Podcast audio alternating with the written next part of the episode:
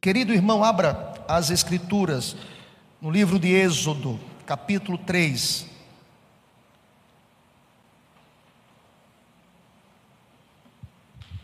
Êxodo, capítulo 3. Eu estarei lendo do versículo 1 ao versículo 15. Acompanhe a leitura, irmãos, um texto muito conhecido. E o texto desafia-nos uma compreensão desse chamado de Deus. Nos diz a palavra: apacentava Moisés o rebanho de Jetro, seu sogro, sacerdote de Midian. Levando o rebanho para o lado ocidental do deserto, chegou ao monte de Deus, a Horebe. Apareceu-lhe o anjo do Senhor, numa chama de fogo, no meio de uma sarça. Moisés olhou, e eis que a sarça ardia no fogo, e a sarça não se consumia.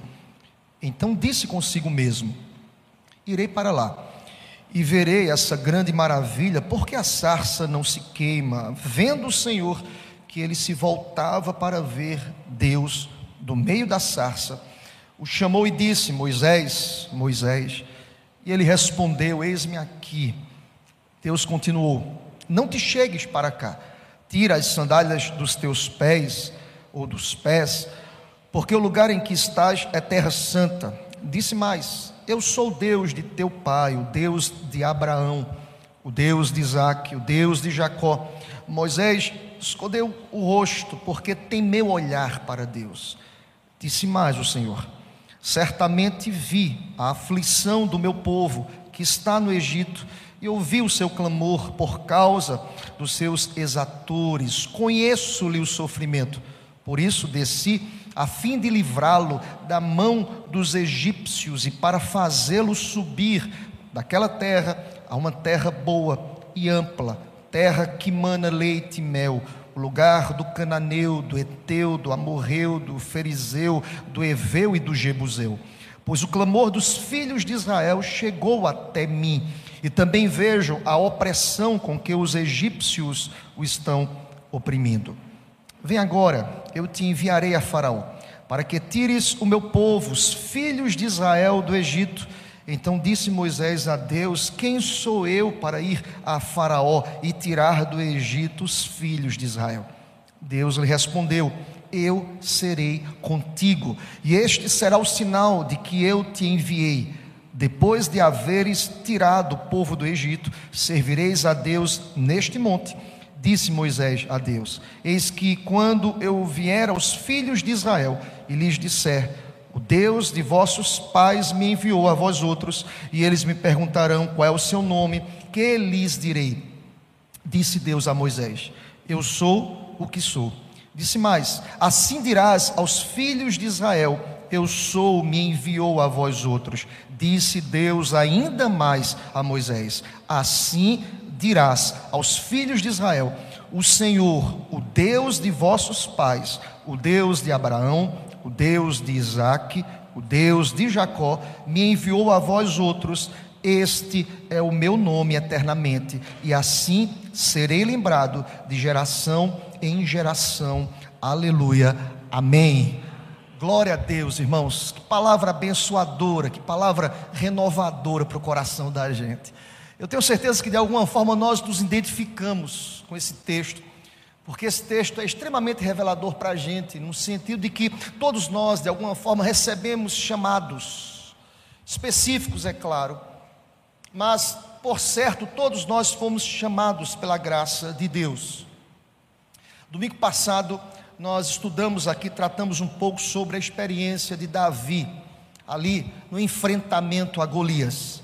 E é certo, irmãos, que todos nós, indistintamente, todos nós precisamos e necessitamos desesperadamente de modelos dignos de serem seguidos. Nós precisamos. É fato, irmãos, todas as vezes que leio a palavra, todas as vezes que estudo as Escrituras e me deparo com experiências de homens de Deus, eu me encontro ali, nós nos encontramos em suas narrativas, em suas histórias, em tudo aquilo que eles passaram. De alguma forma nós nos identificamos, principalmente nós que vivemos uma sequidão de referências.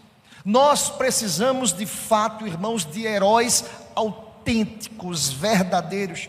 Nós precisamos de pessoas íntegras. Nós precisamos de modelos dignos. Nós precisamos de pessoas cujas vidas nos inspirem a sermos melhores. Nós precisamos subir mais alto, nós precisamos de pessoas que nos ensinem. E é claro, irmãos, quando falo essas verdades, eu não estou olhando para esses homens aqui de Deus na perspectiva de pessoas perfeitas, irreparáveis, jamais. Os textos bíblicos nos mostram que os personagens bíblicos foram verdadeiros. Erraram muitas vezes, pecaram muitas vezes desobedeceram a Deus em outros momentos. E nós nos identificamos porque nós encontramos em todas essas narrativas a manifestação do cuidado, da graça e do perdão do Senhor Deus. Os personagens bíblicos, eu dizia domingo passado, eu gosto muito da história de Davi, mas como não olhar para a história desse personagem bíblico chamado Moisés? Eu arriscaria dizendo que Moisés, irmãos, Moisés talvez seja um dos personagens mais conhecidos da Bíblia. A simples menção do nome Moisés desperta em nós diferentes imagens desse personagem. Não sei em vocês, mas desperta em nós. Por exemplo, quem não lembra, principalmente os mais antigos, se você gosta de filme, um dos filmes mais destacados no cinema, naquelas produções de Hollywood, foi o filme Os Dez Mandamentos de 1956. Que produção, irmãos, naquela época. É, de tal forma, eu até comprei esse DVD na época, quando se usava em DVD, né? Comprei, guardei, tenho guardadinho esse filme. Esse filme é fantástico. Tem uma produção, e é interessante, irmãos. Esse filme foi estrelado por Charlton Heston, um ator famosíssimo, e ele desempenha esse papel principal. E a figura que nós temos ali é de um Moisés forte, irreparável, gigante, destemido. Os mais recentes podem lembrar, por exemplo, de um desenho animado musical intitulado lá em 1998, intitulado de O Príncipe do Egito. Tem uma geração aqui que é mais recente um pouco, né? O Príncipe do Egito. Foi um desenho animado que apresenta um Moisés diferente, elegante. Moisés amante das diversões. Moisés virtualmente sempre jovem, que não envelheceu nunca naquele filme, sempre jovem. Interessante as figuras que nós temos de Moisés. Nós temos outras produções. Mas quando nós pensamos em Moisés, irmãos, embora a fantasia hollywoodiana Despertem em nós essas imagens fascinantes desse Moisés bonito, corajoso, confiante, espirituoso, sempre jovem, o Moisés descrito na vida real, descrito nas Escrituras, repito, é o exemplo de todos nós. Moisés viveu conflitos, irmãos. Moisés, em muitas vezes, ou em muitos momentos, não soube o que fazer de maneira adequada, não soube lidar com as adversidades de maneira adequada. Moisés, este homem que apesar de suas falhas e pecados, Deus o usou, o chamou e o usou poderosamente para levar seus propósitos. Entenda, querido, todas as vezes que Deus comissiona alguém, que Deus chama alguém, Deus quer revelar os seus propósitos. Repito, e quero ser redundante, querido, com essa frase: nada é sobre nós, tudo é sobre Deus. Você nasceu para a glória de Deus, você foi salvo para a glória de Deus, você vive para a glória de Deus, e tudo que nós realizamos precisa redundar em glórias e glórias a Deus, de tal forma que o salmista, no Salmo 115, diz: Não a nós, não a mim, Senhor, não a mim, mas ao teu nome, nós rendemos toda honra e toda glória pelos séculos dos séculos. Amém. É interessante como é o chamado de Moisés, descrito aqui na palavra. Um homem que enfrentou, um homem que venceu muitos obstáculos, não apenas circunstanciais, E é interessante perceber isso. Moisés passou também por problemas pessoais.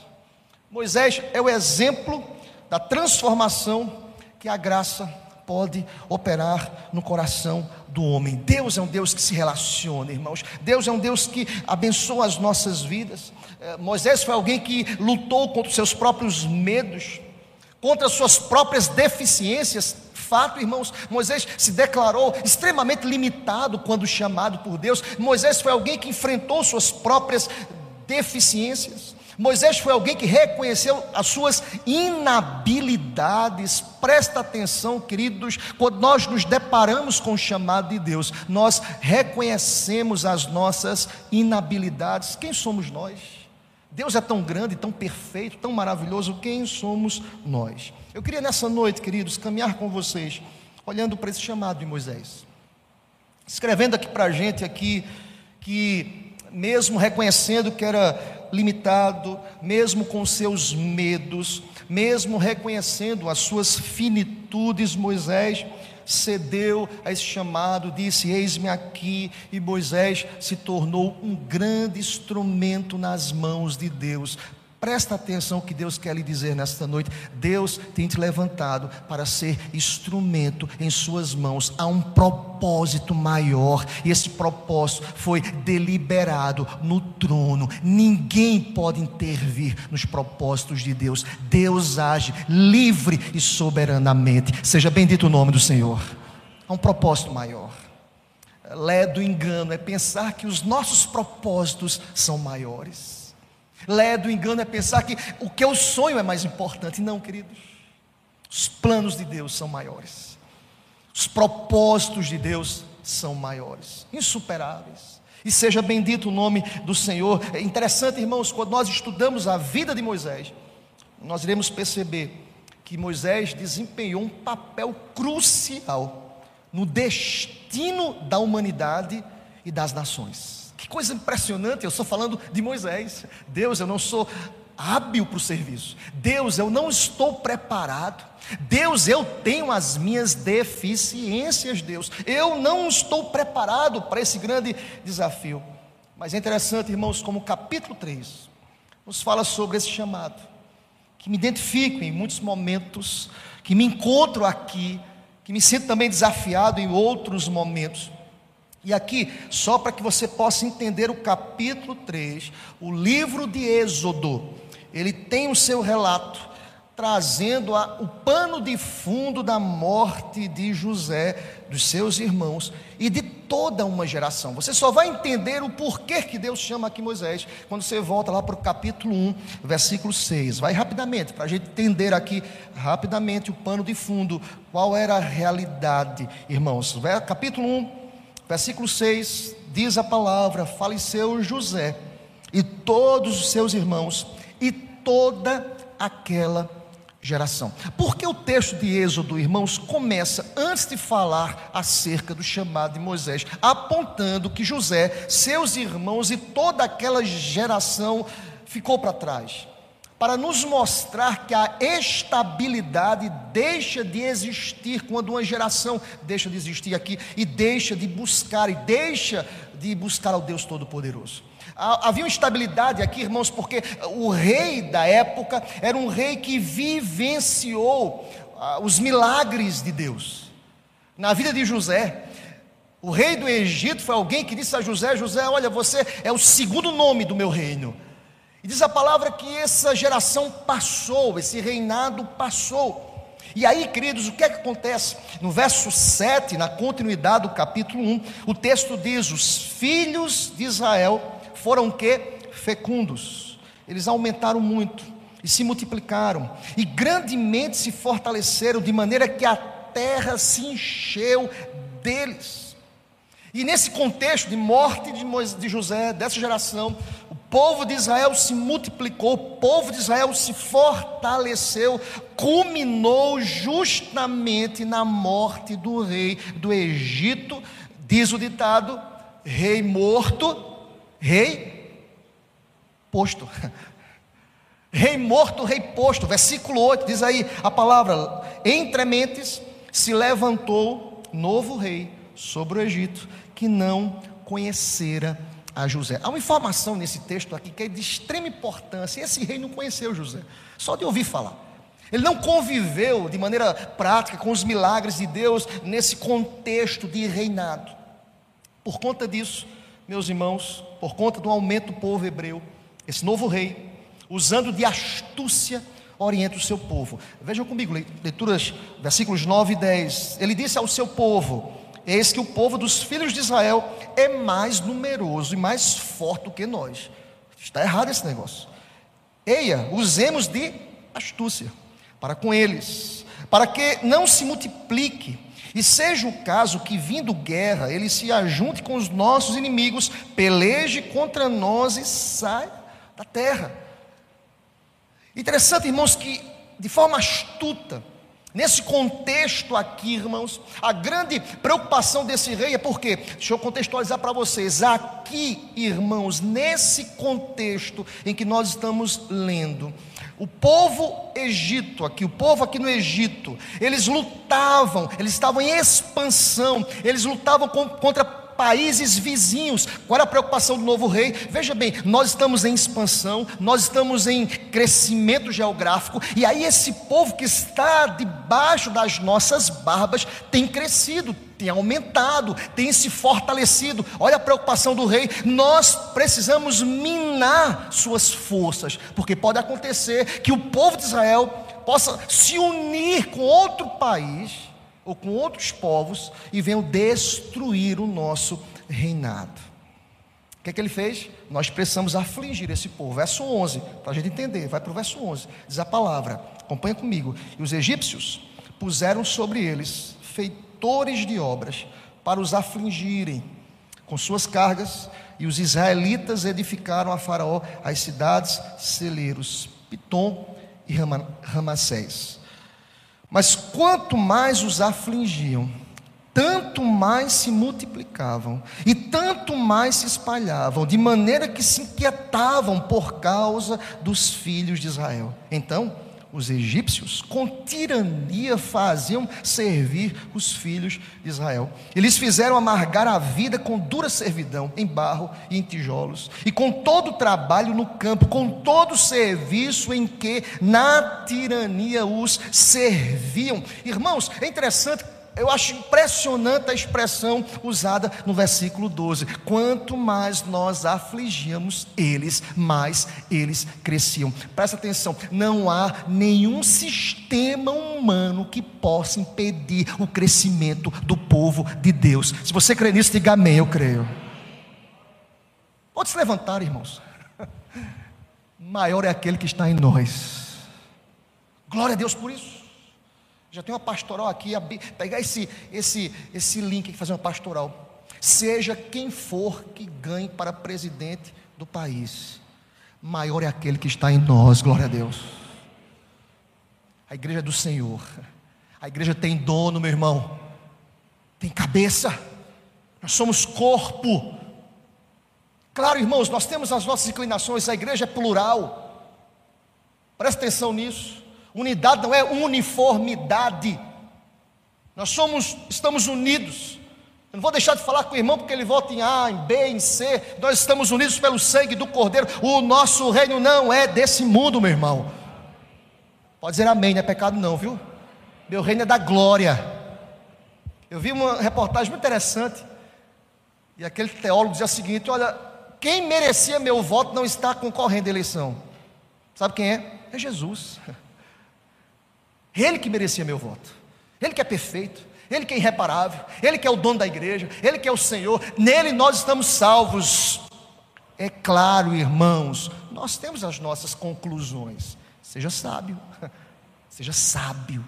Peça orientação a Deus em nome de Jesus. Mas, quanto mais o povo afligia o povo de Israel, o povo inimigo de Deus, eles afligiam, colocavam servidão, muito mais eles se multiplicavam. Glória a Deus por isso. Deus está no controle da igreja, graças a Deus. Diz a palavra que nem as portas do inferno prevalecerão contra a igreja do Senhor. Eu creio nessa palavra, aleluia. Glória a Deus por isso. Ninguém pode prevalecer, irmãos, contra a igreja. Vamos caminhar. O tempo urge, irmãos. Diz a palavra aí que o rei do Egito não ficou satisfeito com isso. Verso 15. Ele traz ordens, dizendo o seguinte: olha, verso 15, 16. O rei do Egito ordenou as parteiras hebreias, das quais uma se chamava Sifra e outra Puá, dizendo: quando servires e parteiras hebreias, esse povo está crescendo, vamos minar, vamos cercear isso aí. Examinai. Se for menino, mata. Se for menina, deixa viver. As parteiras hebreias, elas não obedeceram. E o rei ficou irritado, chama essas mulheres aí, que mulheres desobedientes. O que acontece? Por que vocês não mataram esses meninos? Eu não mandei matar todos eles.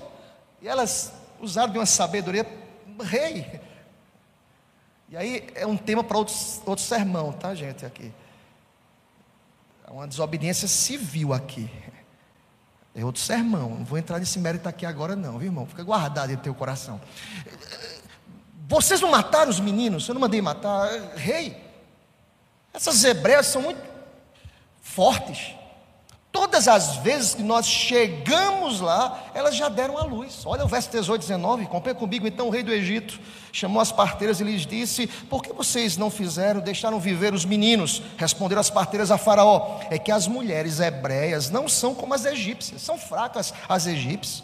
As hebreias são vigorosas, e antes que nós cheguemos lá, elas já deram a luz aos seus filhos. O rei não ficou satisfeito. O que, é que o rei faz e manda? Mata esses meninos. Lança esses meninos no rio Nilo. Versículo 22 é uma ordem do faraó: mata esses meninos. É nesse contexto que nasce Moisés.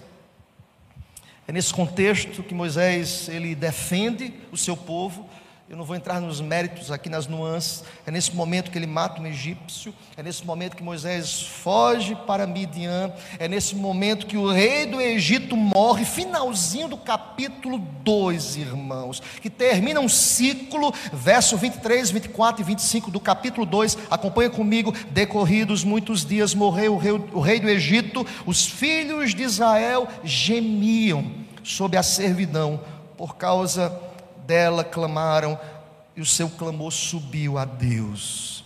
Ouvindo Deus o seu gemido, lembrou-se de sua aliança com Abraão, com Isaac e com Jacó. E viu Deus os filhos de Israel e atentou para a sua condição. Deixa eu dizer uma coisa para você, irmãos. Às vezes nós imaginamos que Deus, Ele perdeu o controle. A aflição é tão grande, a dor é tão grande, a angústia é tão grande. Se você olhar para os detalhes, eu quero lhe convidar a estudar o livro de Êxodo. Os dois primeiros capítulos revelam essa aflição, essa perseguição ao povo de Deus. Diz a palavra no verso 24, capítulo 2, que Deus ouviu o gemido do povo. Diz a palavra que ele lembrou: eu tenho aliança com esse povo. Eu vou abençoar esse povo, eu vou responder a esse povo. É justamente que entra aí o capítulo 3, o nosso texto. É justamente que entra aí, irmãos, a realidade do chamado. E eu queria destacar três verdades nesse chamado de Moisés, irmãos. É justamente aí que está Moisés, 40 anos no deserto, cuidando das ovelhas do seu sogro. Alguns comentaristas, comentaristas defendem que ele, ele era auxiliar do cuidado com as ovelhas. Ele tinha um trabalho, irmãos ele estava ali servido na casa do seu sogro. E muitas vezes nós imaginamos: será que Deus vai levantar alguém? Quem somos nós? Que servidão, que dor, que perseguição, que angústia. Presta atenção, quero lhe dizer isso hoje à noite: os planos de Deus jamais serão frustrados. Se você crer nisso, diga amém. Eu creio. Jamais. Porque Deus é fiel. Nós somos merecedores em nada, em nada. Mas a palavra que Deus estabelece aqui uma relação impressionante com Moisés. Três verdades. Eu quero ser muito pontual com elas. A primeira delas é que no chamado de Moisés nós identificamos que Deus ele fala a pessoas comuns em dias comuns. Deus fala a pessoas comuns em dias comuns. Se não vejamos, irmãos, do verso 1 ao verso 6, nós podemos perceber isso. Moisés, depois de 40 anos, e pensa comigo, irmãos, durante aqueles dias, dias e noites no campo, muitas coisas Moisés meditou acerca de Deus.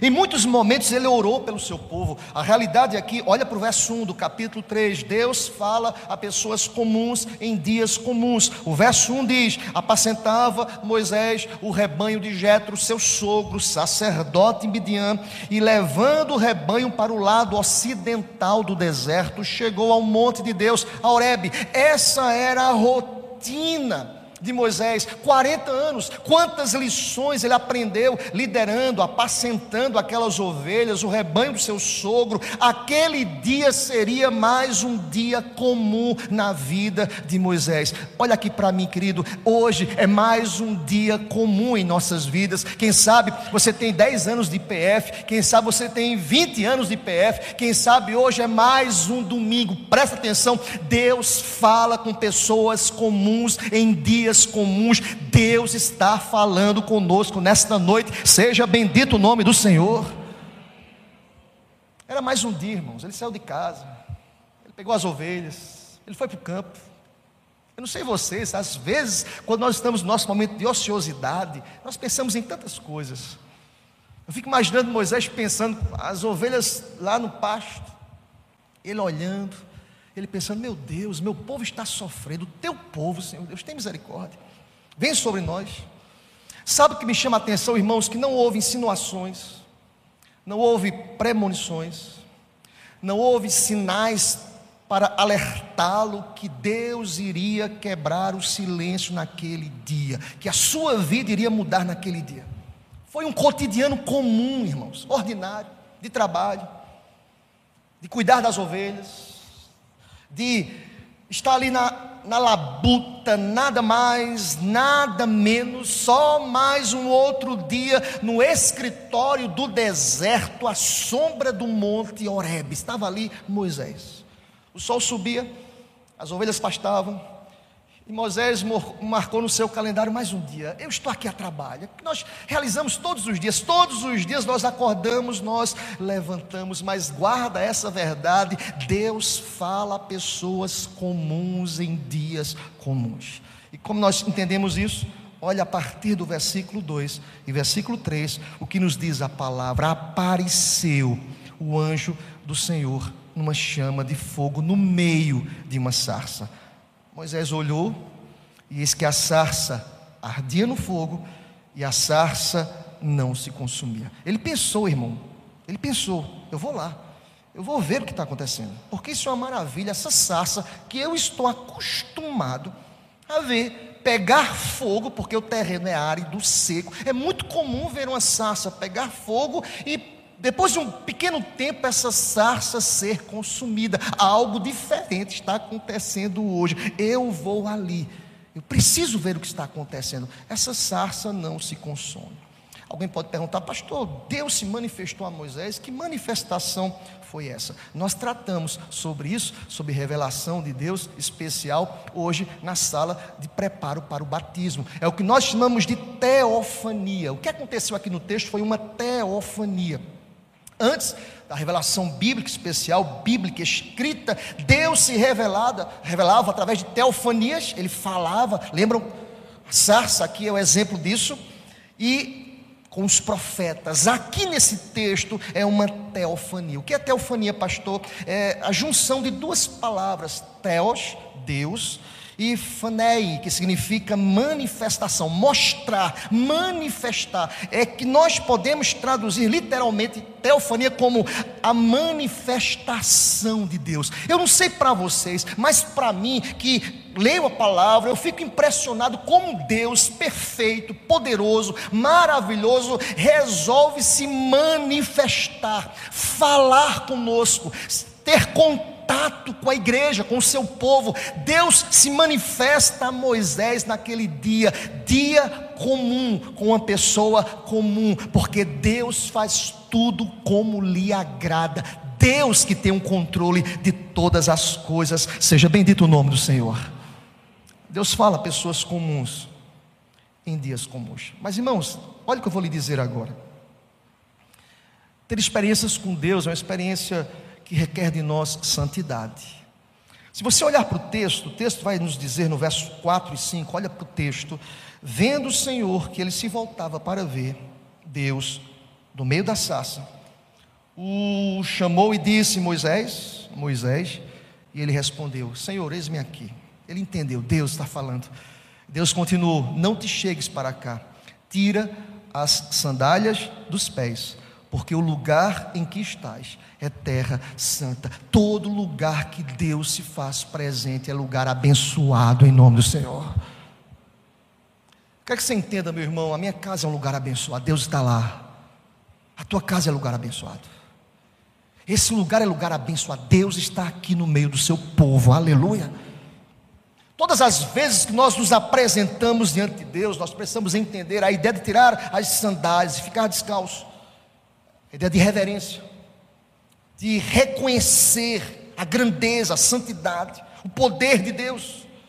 E interessante, irmãos, que Deus fala aqui a Moisés, e se você olhar para o versículo 6, porque Deus fala a pessoas comuns em, em, dias comuns, o versículo 6 diz o seguinte: Olha, Moisés, eu sou o Deus de teu pai, o Deus de Abraão, o Deus de Isaac, o Deus de Jacó. Moisés escondeu o rosto, porque temeu olhar para Deus. Irmãos, nós precisamos ter essa consciência de reverência, de temor, todas as vezes que Deus vai falar, todas as vezes que a palavra é aberta, todas as vezes que a palavra é ministrada, nós precisamos reconhecer que nós não somos dignos, mas Deus diz nas nossas vidas nesta noite: Eu sou o Deus dos teus pais, o Deus de Abraão, o Deus de Isaac, o Deus de Jacó. Eu sou o teu Deus, o nosso Deus está aqui e continua continua falando em dias comuns, com pessoas comuns. Seja bendito o nome do Senhor para sempre.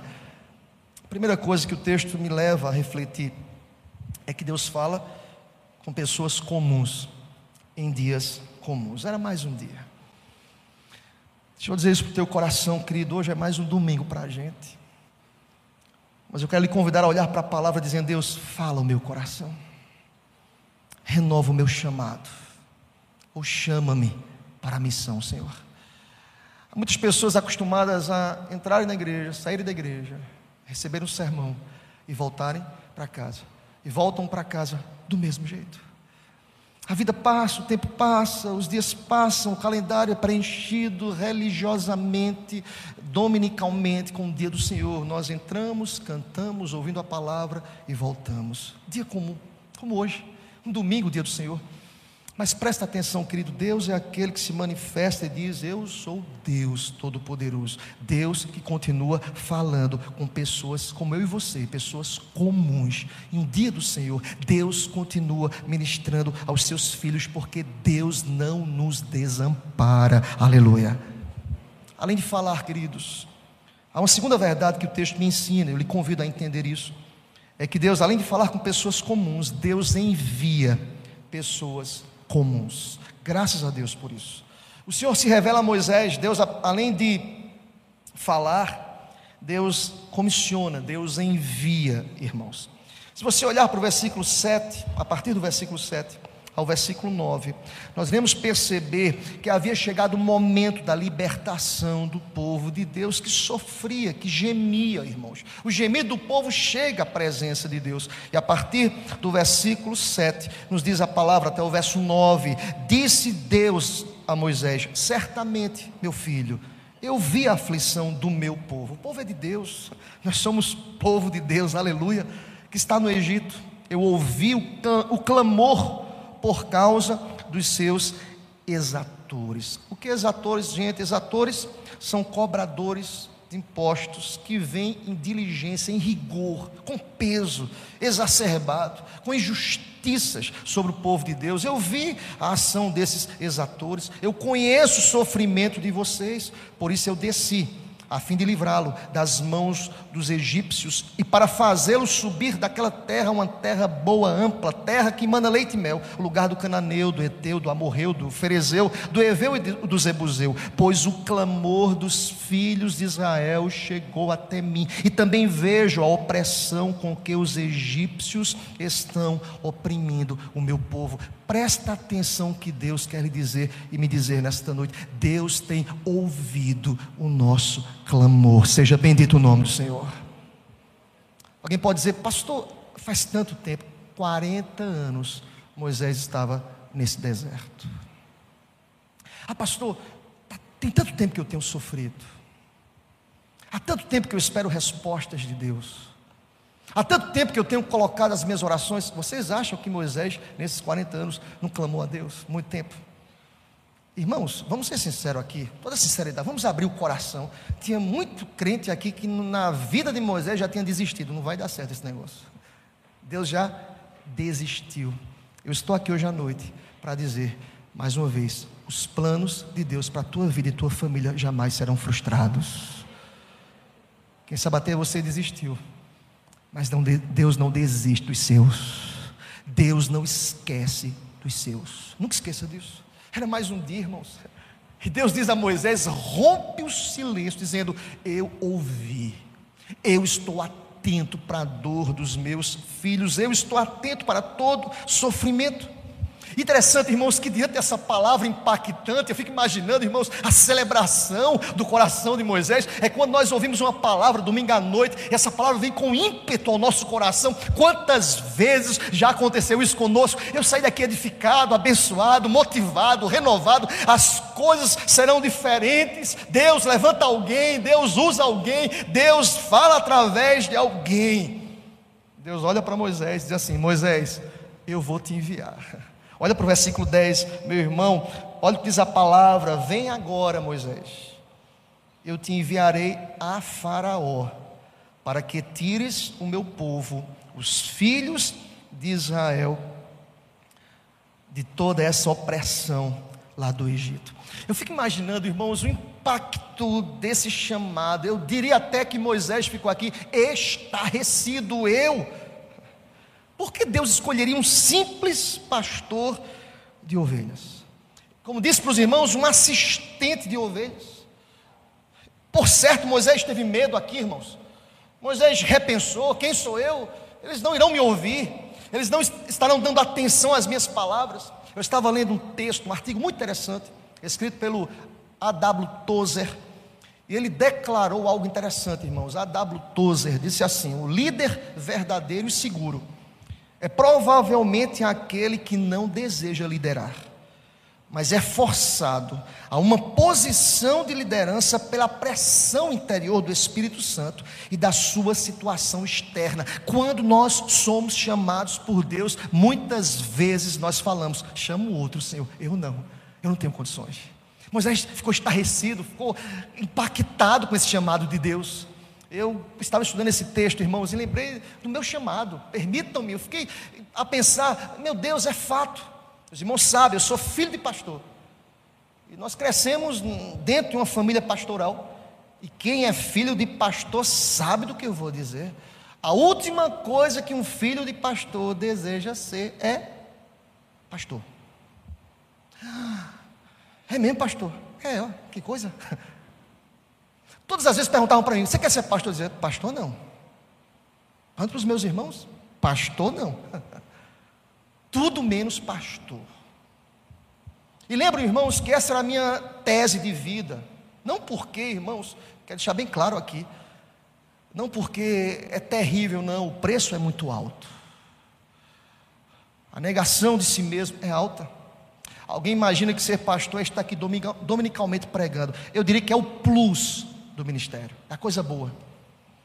Se o, se o ministério se resumisse a estar aqui pregando todo dia, eh, seria muito bom, irmãos. O plus, o extra, o the best of the best, o melhor dos melhores. Você está aqui pregando. Ser pastor é muito mais do que isso. É renunciar, é abrir mão, é ser referência, é dizer não à carne, é ter uma vida ilibada que todo cristão precisa ter, mas o pastor é cobrado muito mais do que isso. E lembro, irmãos, como se fosse hoje 1900, alguém já disse, nunca diga 1900, mas eu vou dizer, 1998, sentado ali, onde o John está. Exatamente ali, John. Domingo à noite, Mateus capítulo 4, pregação da noite. Cristo estava no deserto sendo tentado pelo inimigo, e a partir dali, Cristo começou o seu ministério. Irmãos, esse dia, de ordinário, a uma pessoa comum, o Espírito Santo de Deus veio como uma flecha no meu coração. E lembro que Kézia estava do meu lado disse assim: alguma coisa diferente aconteceu comigo hoje à noite. Na segunda-feira, irmãos, reunida a família, eu disse: Eu quero dizer para vocês que eu fui chamado por Deus para o ministério ontem à noite, enquanto o pastor Célio pregava aqui. O Espírito Santo de Deus me chamou em um dia comum. Olha aqui para mim, querido. Deus levanta pessoas comuns para que a glória seja acreditada. Aquele que é digno de honra e de glória. Nunca esqueça disso. Deus tem nos comissionado para a glória do seu próprio nome. Aleluia. Seja louvado o nome do Senhor Deus. Eu fico imaginando, irmãos, que Moisés disse: Eu. É interessante, irmãos, na igreja eu não consigo lembrar de um grande líder, desde Paulo, que até hoje não tenha se recusado. Assim, Deus, eu, eu não mereço. Se você olhar para o versículo 11, Moisés responde logo, irmãos. Verso 11: Quem sou eu para tirar, ou para ir a Faraó e tirar os filhos de Israel? Em algum momento, irmãos, durante nosso, o nosso preparo, o nosso chamado, nós muitas vezes afirmamos, pergunta a um presbítero, pergunta a um diácono, quando foi chamado por Deus, pergunta para um líder de pequeno grupo, pergunta para alguém que ensina na escola dominical, pergunta para alguém que exerce ministério de liderança na igreja. Muitas vezes nós afirmamos quem somos, nós não somos nada, irmãos. Já nos diz a palavra, Deus pega as coisas simples deste mundo para confundir confundir as que são, porque a glória pertence a Deus, aleluia. Moisés ficou impactado, impressionado. Eu lembro, irmãos, da experiência de um grande homem na história, que é tão significativo para a gente, Martinho Lutero. Se você estudar a biografia de Martinho Lutero, os historiadores irão dizer que, longe de ser um homem com uma visão abrangente da reforma, e longe de ter um plano preparado para executar a reforma, Lutero lutou penosamente pela conscientização do plano da salvação e ficou surpreso por iniciar o movimento, que alguns chamam de movimento cataclísmico do século XVI, que hoje nós chamamos de reforma protestante. Olha aqui para mim, querido, naquele dia comum, Lutero não bateu no peito dizendo: o que eu vou fazer hoje vai revolucionar a história da igreja, mas Deus levanta pessoas simples, sabe para quê? Para que a glória seja dada àquele que é o dono da história. Você pode dizer amém por essa palavra? Glória a Deus por isso. Deus envia pessoas comuns. Moisés disse: Quem sou eu, Deus? Vamos terminar a pregação, irmãos. Há uma terceira verdade. Além de chamar pessoas simples em dias comuns, pessoas comuns, além de enviar pessoas comuns, Deus cuida de pessoas comuns. Aleluia. O mesmo Deus que chama é o Deus que cuida. A última verdade nesse texto encontra-se do versículo 12 ao versículo 15 que nós lemos. Interessante, irmãos, não importava, isso, isso eu acho interessante, impressionante. Não importava o que Moisés pensava sobre si mesmo, ou o que os outros achavam a respeito dele. Em muitos momentos eu pensei sobre isso. O que, que os outros, eu fui chamado para ser pastor, o que, que vão pensar de mim? Deus não quer saber disso, irmãos. Deus é que tem um controle. É Deus que chama, é Deus que prepara, é Deus que cuida. Deus havia falado a Moisés. Moisés não precisaria de outra garantia, foi Deus que chamou Moisés para aquela missão. Olha para o versículo 12, pois o versículo 12 é um divisor de águas. Quando Moisés questiona, quando Moisés diz: Quem sou eu? Olha o que Deus vai dizer a Moisés. Eu quero que você leia comigo a parte A desse versículo 12. Toda igreja, Deus lhe respondeu: Eu serei contigo. Mais uma vez, Deus lhe respondeu: Eu serei. Em outras palavras, sabe o que essa palavra quer dizer? Isso basta. Deus está contigo, irmão. Contigo, irmã. Isso basta. Pastor, não tenho forças. Deus está contigo. Quando eu pensei nessas palavras, eu pensei em Josué. Quem não lembra de Josué? Há uma lógica aqui da história, uma linha condutora. Quem foi Josué? Josué foi o sucessor de quem? Moisés. Lembra quando Moisés, Josué foi chamado? Eu sou, eu não, eu não posso. Quem sou eu? O que é que Deus disse a Josué? Seja forte, seja corajoso. Eu sou contigo. Não temas, eu serei contigo. Sabe que Deus está dizendo para mim e para você hoje à noite? Não tenha medo. Aconteça o que acontecer, eu serei contigo. Aleluia. Deus conhece as nossas fragilidades, irmãos. Deus sabe que nós não aguentamos algumas pressões. Deus sabe que às vezes nós perdemos até o sono, irmãos. Nós oramos, nós clamamos, nós gritamos. E Deus diz: Eu serei contigo. Irmãos, Deus cuida de pessoas comuns. Alguém pode imaginar, ninguém está me vendo aqui no templo. Deus está assim. Deus te conhece. Deus te trouxe aqui para esse lugar. Quem sabe você é uma pessoa acostumada a entrar naquelas portas ali, entra e sai, entra e sai. Deus te conhece. Deus sabe exatamente quais são as nossas necessidades. Ao pensar sobre essa palavra abençoadora do Eu serei contigo, eu quero lhe convidar a outro momento histórico do povo de Israel, ao capítulo 41 de Isaías. Vai rapidamente, nós iremos voltar para o texto rapidamente. Isaías 41, versículo 10. Que texto abençoado, irmãos. Isaías 41, versículo 10.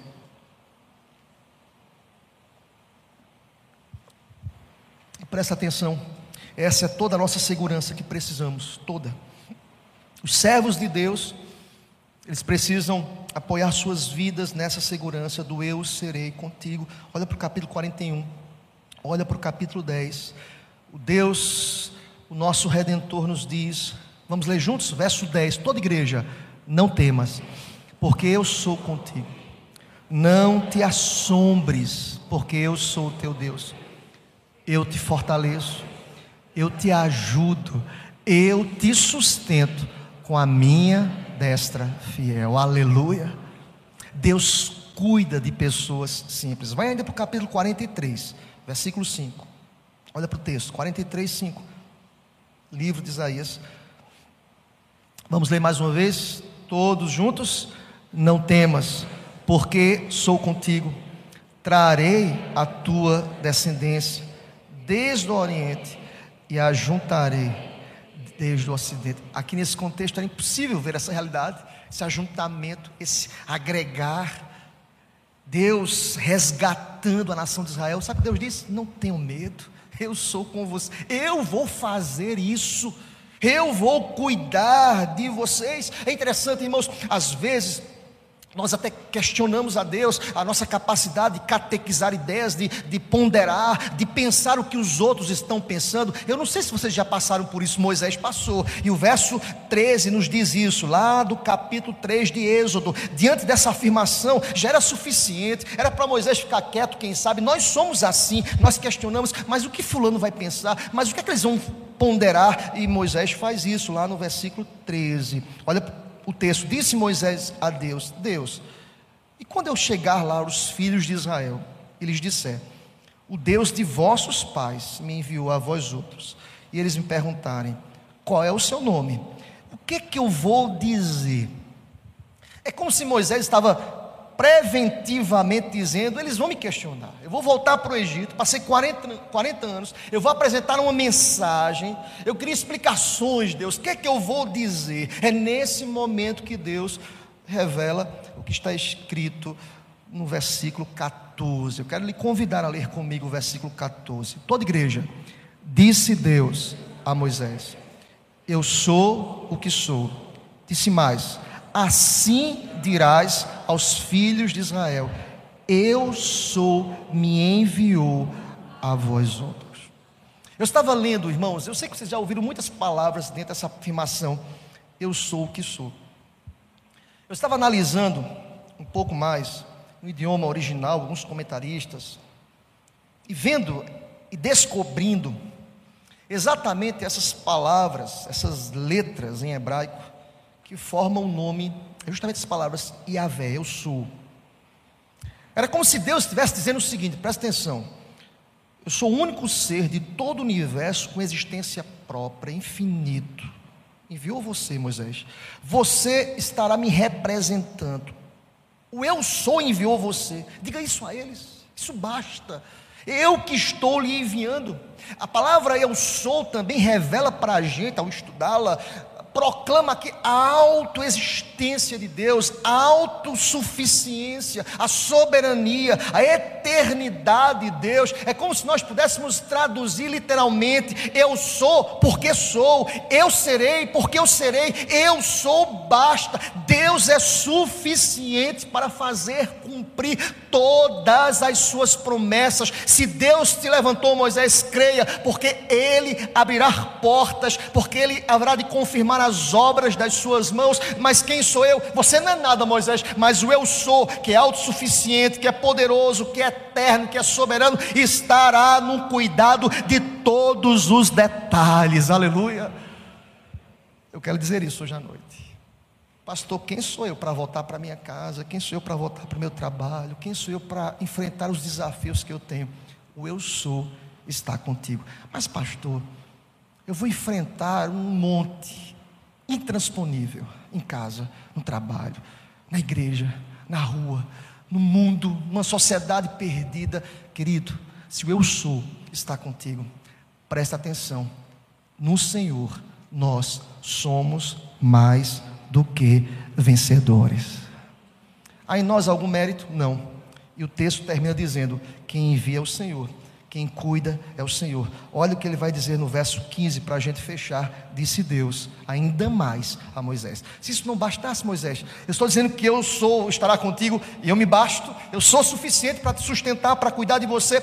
Disse Deus ainda mais a Moisés. É como você foi abençoado na palavra do domingo e você chega em casa e uma canção completa a mensagem e um momento devocional diz: Eita, rapaz, eu ouvi uma palavra hoje e antes de dormir, lendo a palavra, Deus completou a bênção. Deus disse a Moisés: Eu tenho mais para você. Está achando pouco, querido? Tem mais para você. Olha, presta.